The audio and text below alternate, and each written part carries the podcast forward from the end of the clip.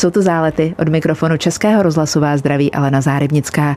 Bývalý špičkový veslař, mnohonásobný mistr republiky, na olympiádu v Barceloně neodjel jen proto, že mu onemocněl parťák. Jinak skvělý podnikatel, který dokázal se spolužákem vytvořit firmu, která expandovala do zahraničí. Stal se stým členem Mezinárodního olympijského výboru a 11 let je předsedou toho českého. Jiří Kejval.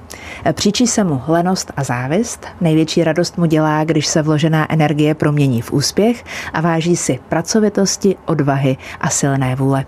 Mluvit budeme o olympiádě v Paříži i v Cortině Nampeco. Jsem ráda, že nás posloucháte. Český rozhlas Pardubice, rádio vašeho kraje. Jiří Kejval. Narodil se v Praze, vesloval za Slávy. Na mistrovství světa ve Skifu v roce 1991 skončil desátý. Už během sportovní kariéry a studia na vysoké škole podnikal a kromě toho se pustil i do veřejných funkcí. 18 let byl předsedou Českého veslařského svazu, od roku 2006 je i členem výkonného výboru Českého olympijského výboru a od roku 2012 Českému olympijskému výboru šéfuje. Mandát má do roku 2025. Já moc děkuji děkuji, že jste přijal moje pozvání a děkuji, že jste si udělal čas. Dobrý den. Děkuji za pozvání. Dobrý den.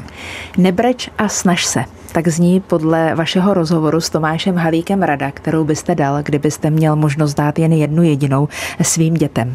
Řekněte mi, kdy vám naposledy bylo dobreku a zafungovalo, když jste se snažil. tom při výchově mých dětí bylo hlavní heslo tam vždycky, když se něco nedařilo, tak to museli několikrát zopakovat, aby pochopili význam tady tohoto hesla. A mm, nevím, já se i podle toho sám snažím chovat, protože brečet nebo i jako prostě vzdávat a, a lamentovat na některýma věcma, které se nepodařily, tak ničem nepomůžou a je potřeba se snažit znova, znova, znova. A já jako věřím a v životě se mi to ukazuje, že to tak je, že čím více snažíte, tak tím větší je pravděpodobnost, že to dobře dopadne. Stává se často, že sportovec, vrcholový sportovec, který má přesně nalajnovaný svůj život, protože má jasná sportovní pravidla, která musí dodržovat tréninku, závodu, soustředění a tak dále.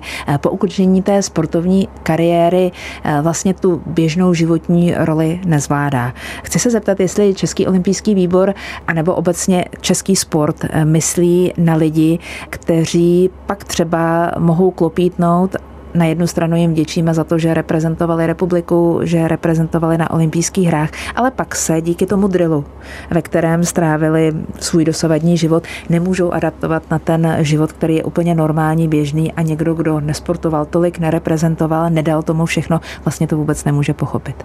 Tady ta věc, o které mluvíte, tak to je věc, která se týká především opravdu těch vrcholových eh, sportovců, reprezentantů, kteří dlouhou dobu vlastně věnovali sportu a, reprezentaci České republiky a potom jednoho dne každý musí skončit.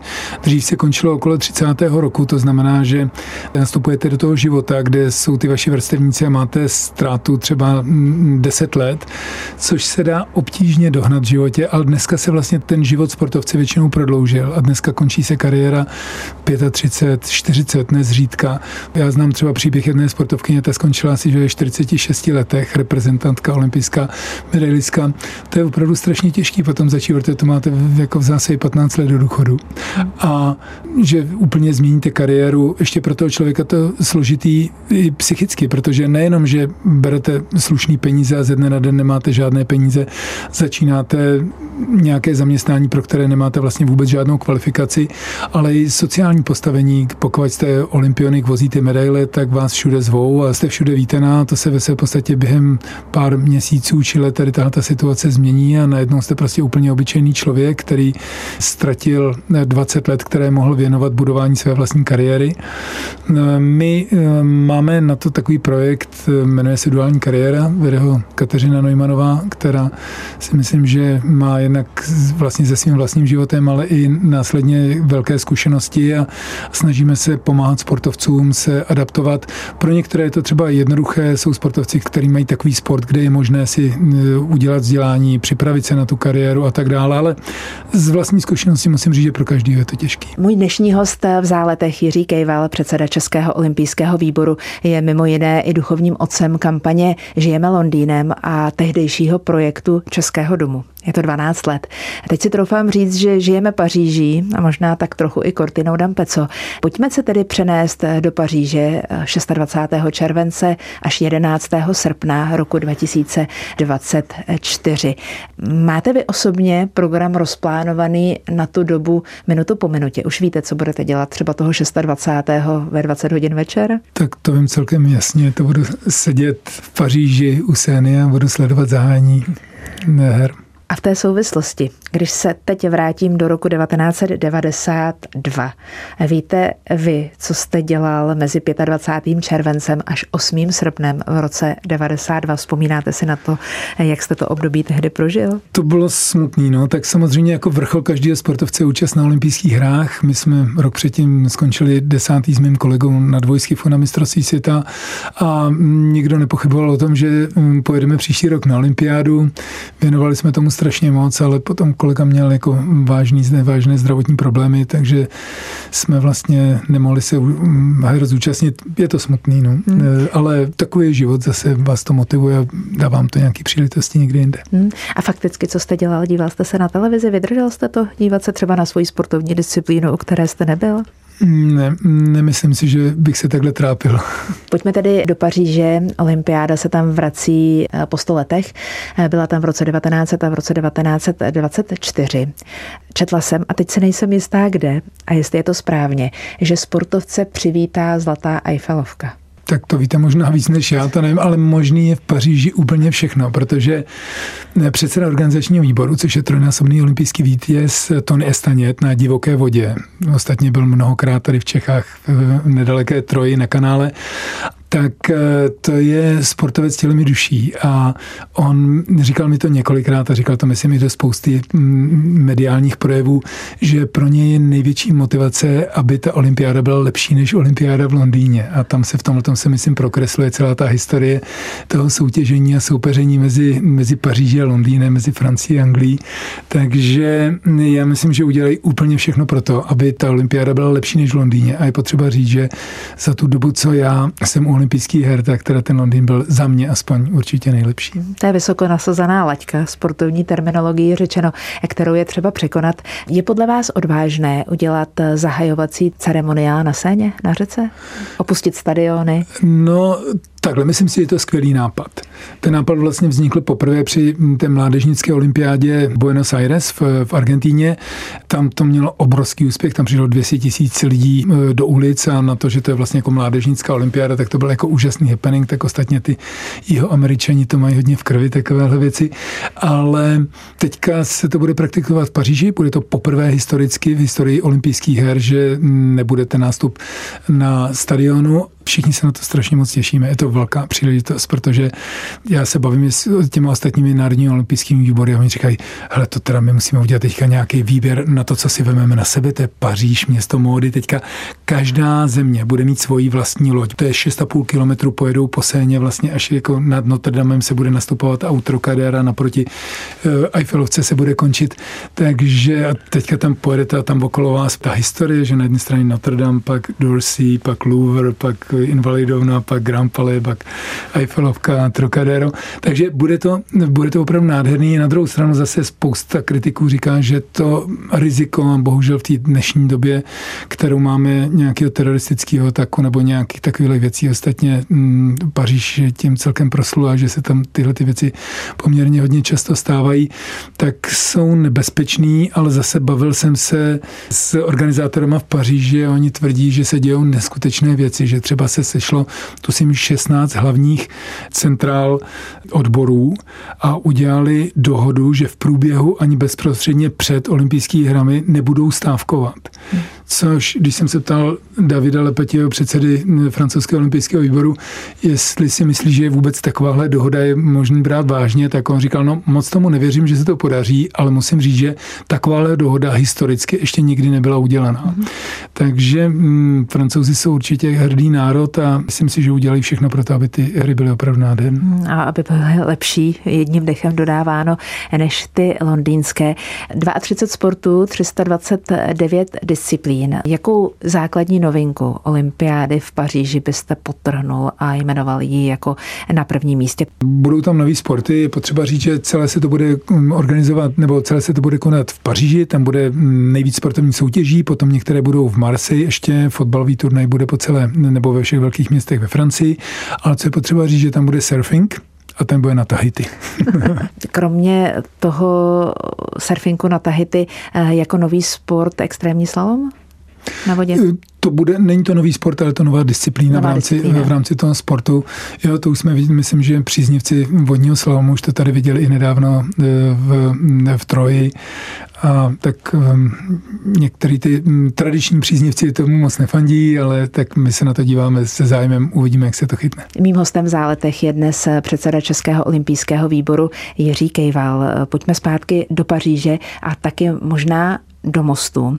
Olympijský dům a všechno to, co znamená, když se vysloví slovní spojení olympijský festival. Velké téma našeho dnešního rozhovoru a zvědavost na mém místě.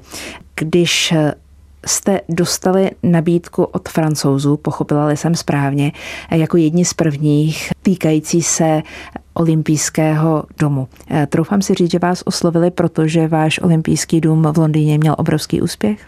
Bylo to tak, i když popravdě řečeno bylo to úplně tak, že my jsme oslovili francouze a řekli jsme jim, protože s ním mám dlouhodobě dobrý vztahy, tak jsem jim řekl, že si myslím, že by mohli ozvláštnit a vylepšit olympiádu tím, že nabídnou Národním olympijským domům nějaký prostor v Paříži, kam, kde bude vedle sebe co nejvíc národních olympijských výborů a tím se vlastně jako vytvoří zajímavá další místo jako olympijské se silnou koncentrací olympijské atmosféry a oni to vyslyšeli, našli si k tomu nádherný park, který se jmenuje, kdo zná Paříž, tak určitě zná park La Villette, který je takový jako designový, navíc ještě Pařížani mají takovou kulturu, jako že, že si koupí nějaký ty croissanty, sednou si do trávy a tam to tak jako vyjedí a popíjejí tam božule a, e, a jim dobře. A tohle je přesně takový park e, v Paříži a takže my jsme se o tom bavili, oni říkali, jak si to představujeme, jak to vidíme a jestli můžu doporučit nějaký země, které tradičně pořádají ty národní domy a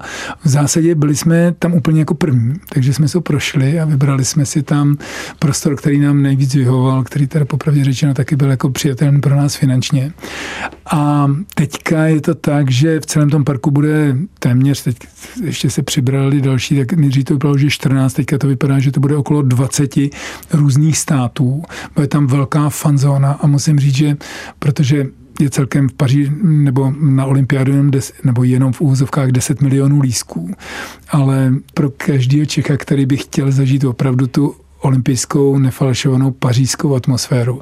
Takže i bez lísku se vyplatí přijet tam a jet se podívat tady do tohoto parku, nasát tam atmosféru a nebo se potom v pařížských ulicích se podívat na, tam bude spousta eh, aktivit, ať už je to silniční závod cyklistů, maraton mužů, žen, triatlon žen, mužů a tak dále a tak dále. Hmm, být součástí toho olympijského dění je hmm. nakonec pro Evropana jedna z posledních nebo z příležitostí, které se na dlouhou dobu nebudou opakovat, protože dál eh, v dalších letech už bychom za letní olympiádu museli cestovat daleko dál do Spojených států nebo do Austrálie, tak zkrátka teď to máme v uvozovkách za bukem, rozumím.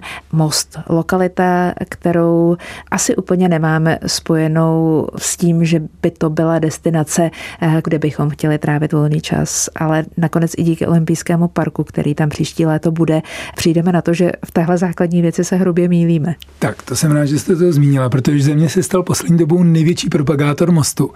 V létě byly krásný letní dny a já jsem se bavil ze spoustu lidí a říkal jsem, o víkendu půjdete se někam vykoupat a oni říkali, jasně, jasně, půjdeme na slapy, pojedeme a tak. A, a všichni říkali různé lokality. Já jsem říkal, a nepojete do mostu? A teďka, když řeknete Pražákovi, že má jako do mostu se rekreovat, tak si myslíte, že jste se zbláznili, ale myslím si, že jsem přesvědčil spoustu lidí, aby se tam koukli, protože ten most je necelou hodinku od Prahy.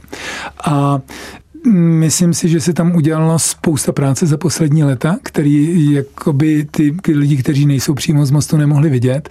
Vlastně ty povrchové doly se zatopily vodou, je tam nádherná čistá voda, okolo se udělalo spousta práce a my bychom příští rok v létě chtěli, doufám, že bude pěkný léto, že bude důvod se koupat a chtěli bychom eh, nejenom Pražanům, ale celé republice ukázat ten obrat, který nastává v současné době v severních Čechách, kdy se z těch nevzhledných eh, šklivých eh, dolů vlastně stávají nádherné rekreační oblasti, jak se to tam prostě mění a, a doufám, že budeme na začátku něčeho pěkného.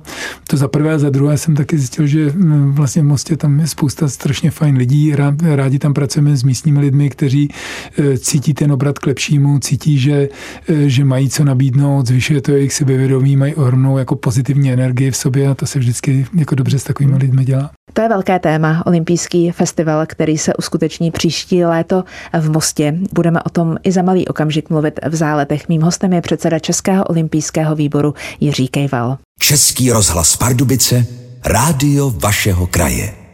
A díky mému dnešnímu hostovi, předsedovi Českého olympijského výboru Jiřímu Kejvalovi, eh, má Česká republika po 17 letech eh, zastoupení v Mezinárodním olympijském výboru.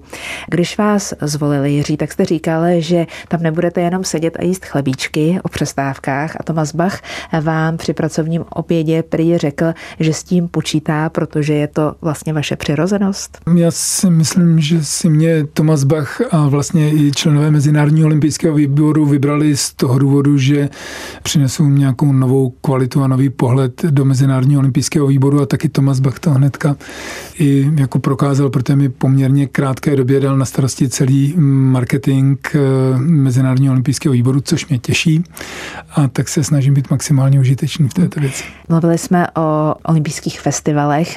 Tuhle myšlenku Mezinárodní olympijský výbor převzal a uskuteční se v dalších zemích. Myslíte, že to byl jeden z mnoha důvodů, důvodů, nebo je jedním z dalších důvodů, proč vás přijali, proč vás volili? Hmm, myslím, že se jim to líbilo, protože olympiáda jako taková získává pozornost třech miliard lidí na celém světě, ale my potřebujeme, aby ty lidi nejenom to pasivně sledovali televizi nebo poslouchali v rozhlase, ale rádi bychom, aby se do toho sportu zapojili, protože jako základ toho sportu je, že to dělá pokud možno co největší základ na lidí, především mladých, protože co se naučíte v mládí, tak to vám zůstane i do stáří. Takže jsme chtěli, aby lidi si mohli vyzkoušet ty sporty, protože když se díváte na nějaký sport eh, v televizi, tak vám to může připadat jednoduchý, ale není na to si to prostě jako vyzkoušet. Eh, třeba hod oštěpem, vypadá to strašně jednoduše. Až do té roviny si vezmete ten oštěp do ruky a vyzkoušíte si to vlastně, jak to funguje, jak letí ten oštěp. A myslím, že pro každého je dobrý si vyzkoušet jako aspoň jednou v životě hodit oštěpem, aby viděl, že, že to není jednoduché, nebo třeba na veslařské lodi se může, nebo na kajaku závodním se může svést, aby viděl, že jenom vlastně udržet tu rovnováhu tady na těch, těch lidí vůbec není jednoduchá věc. Váš olympijský festival už v minulých letech eh, měl svůj prostor ve vysílání České televize, tak jak jsme zvyklí sledovat minuty z Karlovarského festivalu, tak jsme mohli sledovat eh, minuty eh, vlastně z těch olympijských festivalů nebo z olympijského parku. Nejenom České televize, pevně doufám, že nám svůj prostor dá i Český rozhlas. Počítáme s tím, že váš Airstream navštíví vlastně Český dům v Paříži a že i Český rozhlas navštíví i náš olympijský festival eh, v Mostě a to je základ, protože jako samozřejmě pokud neinformujete lidi, tak, eh, tak je to špatný. Jsem dokonce přesvědčený, že to je úplně tak jako ideální na takováhle, na takováhle témata, že lidé mají volno, dovolené, můžou si to hnedka vyzkoušet. Nemusí být ani třeba v tom olympijském, na tom olympijském festivalu, ale můžou si to zkusit někde na táborech nebo na dovolené u moře. Takže pro nás samozřejmě tenhle ten způsob komunikace s fanoušky je strašně důležitý. Já léto mám ráda, přiznávám dobrovolně, že zimu mám daleko raději a proto se sama za sebe už upínám k tomu, jak budou vypadat olympijské hry v roce 2026 v Kortýně.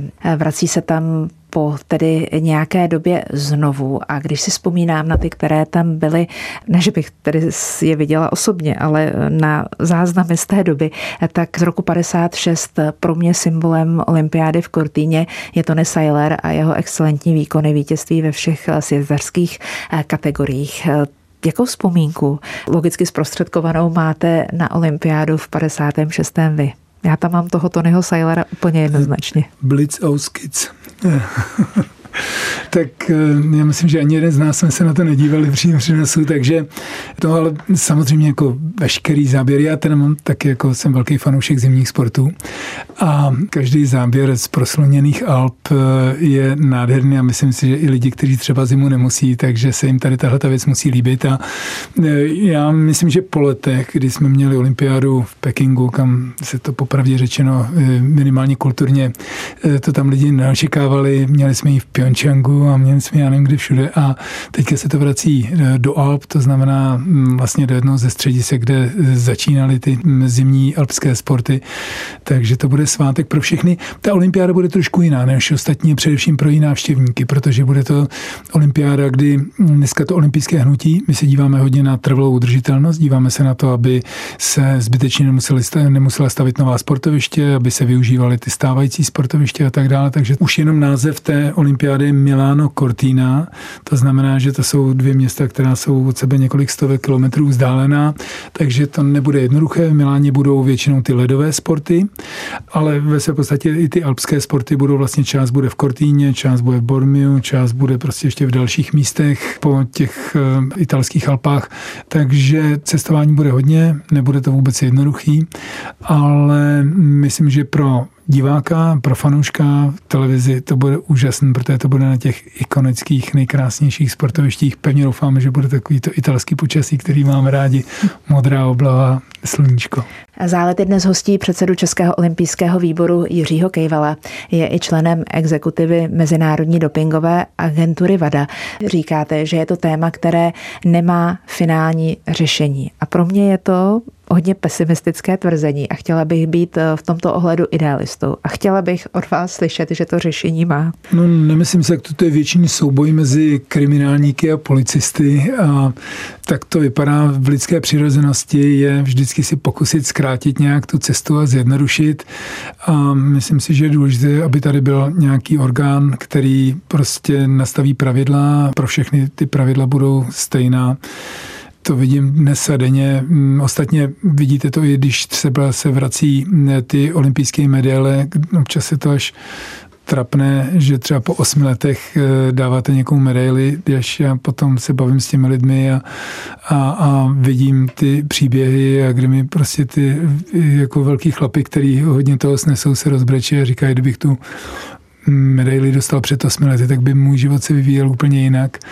No, tak se snažíme aspoň někoho zmenšovat tady tyhle ty nešpatné věci. No, ale myslím si, snažím, snažíme se, aby se tady tyhle ty věci neděly, ale abych sliboval, že prostě jednoho dne přijde situace, že všechno bude podle pravidel a že nikdo nebude podvádět.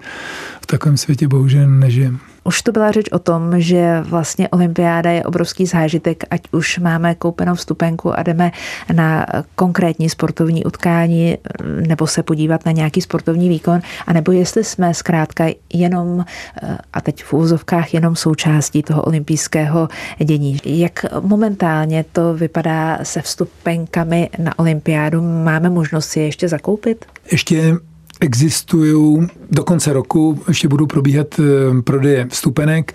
Všem doporučuji. Vstupenky se neprodávají, existují takové vlastně jakoby slosování, kde vy se musíte přihlásit do soutěže, potom doufáte, že vyhrajete a potom hlavně všem, kteří vyhrají, tak doporučuji, aby okamžitě, ale okamžitě tam vlezli a vybrali si tu správnou stupenku, protože znám spoustu lidí, kteří vyhráli, otáleli, ale pak už na ně žádná stupenka nezbyla. Takže sama, samotná výhra v loterii neznamená, že tu stupenku máte, pak je potřeba ještě rychle pracovat a rychle, rychle se rozhodnout. Ale jak jsem říkal, v Paříži bude probíhat eh, celá řada maratonů a, a triatlonů, které budou probíhat městem Paříží a to si myslím, že stojí za to. Ostatně na Tour de France eh, chodí miliony lidí, kteří se tam dívají a, a vlastně všechny tyto show a ten spektákl okolo je možná kolikrát zajímavější, než tam projede během dvou minut eh, stočlený peleton. Rozumím. Eh, podstatné informace, které i k tomuto tématu eh, hledat na webových stránkách Českého olympijského výboru. Buď Českého olympijského výboru, anebo se můžete připojit přímo na stránky organizátorů. Český rozhlas Pardubice, rádio vašeho kraje. V záletech jdeme pomalu a sportovní terminologií klidně možné říci do finále. Mým hostem je předseda Českého olympijského výboru Jiří Kejval. Stalo se tradicí od podzimu letošního roku, že poslední otázku v záletech nekladu já, ale kladej umělá inteligence. A e, umělá inteligence odpověděla takto.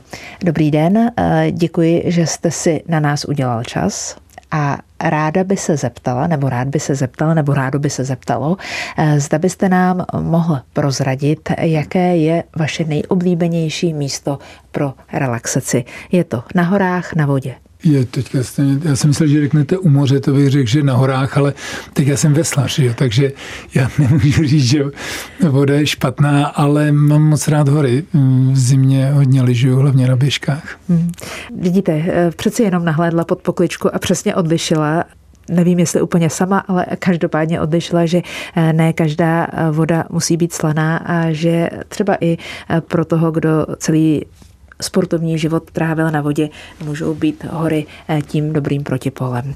Já moc krát děkuji za to, že jste přijal moje pozvání, za to, že jste mi umožnil, abych se mohla ještě víc těšit na to, eh, jak bude vypadat olympiáda v Paříži, abych se mohla těšit na to, jak bude vypadat olympiáda v Kortýně, potažmo v Miláně. Eh, děkuji moc za to, co pro všechny sportovce Český olympijský výbor dělá. To je pro mě osobně hodně důležité. Tak za to moc krát děkuji i za vaši návštěvu. Moc krát děkuji za pozvání. Děkuji. A krásnou neděli přejeme vám všem.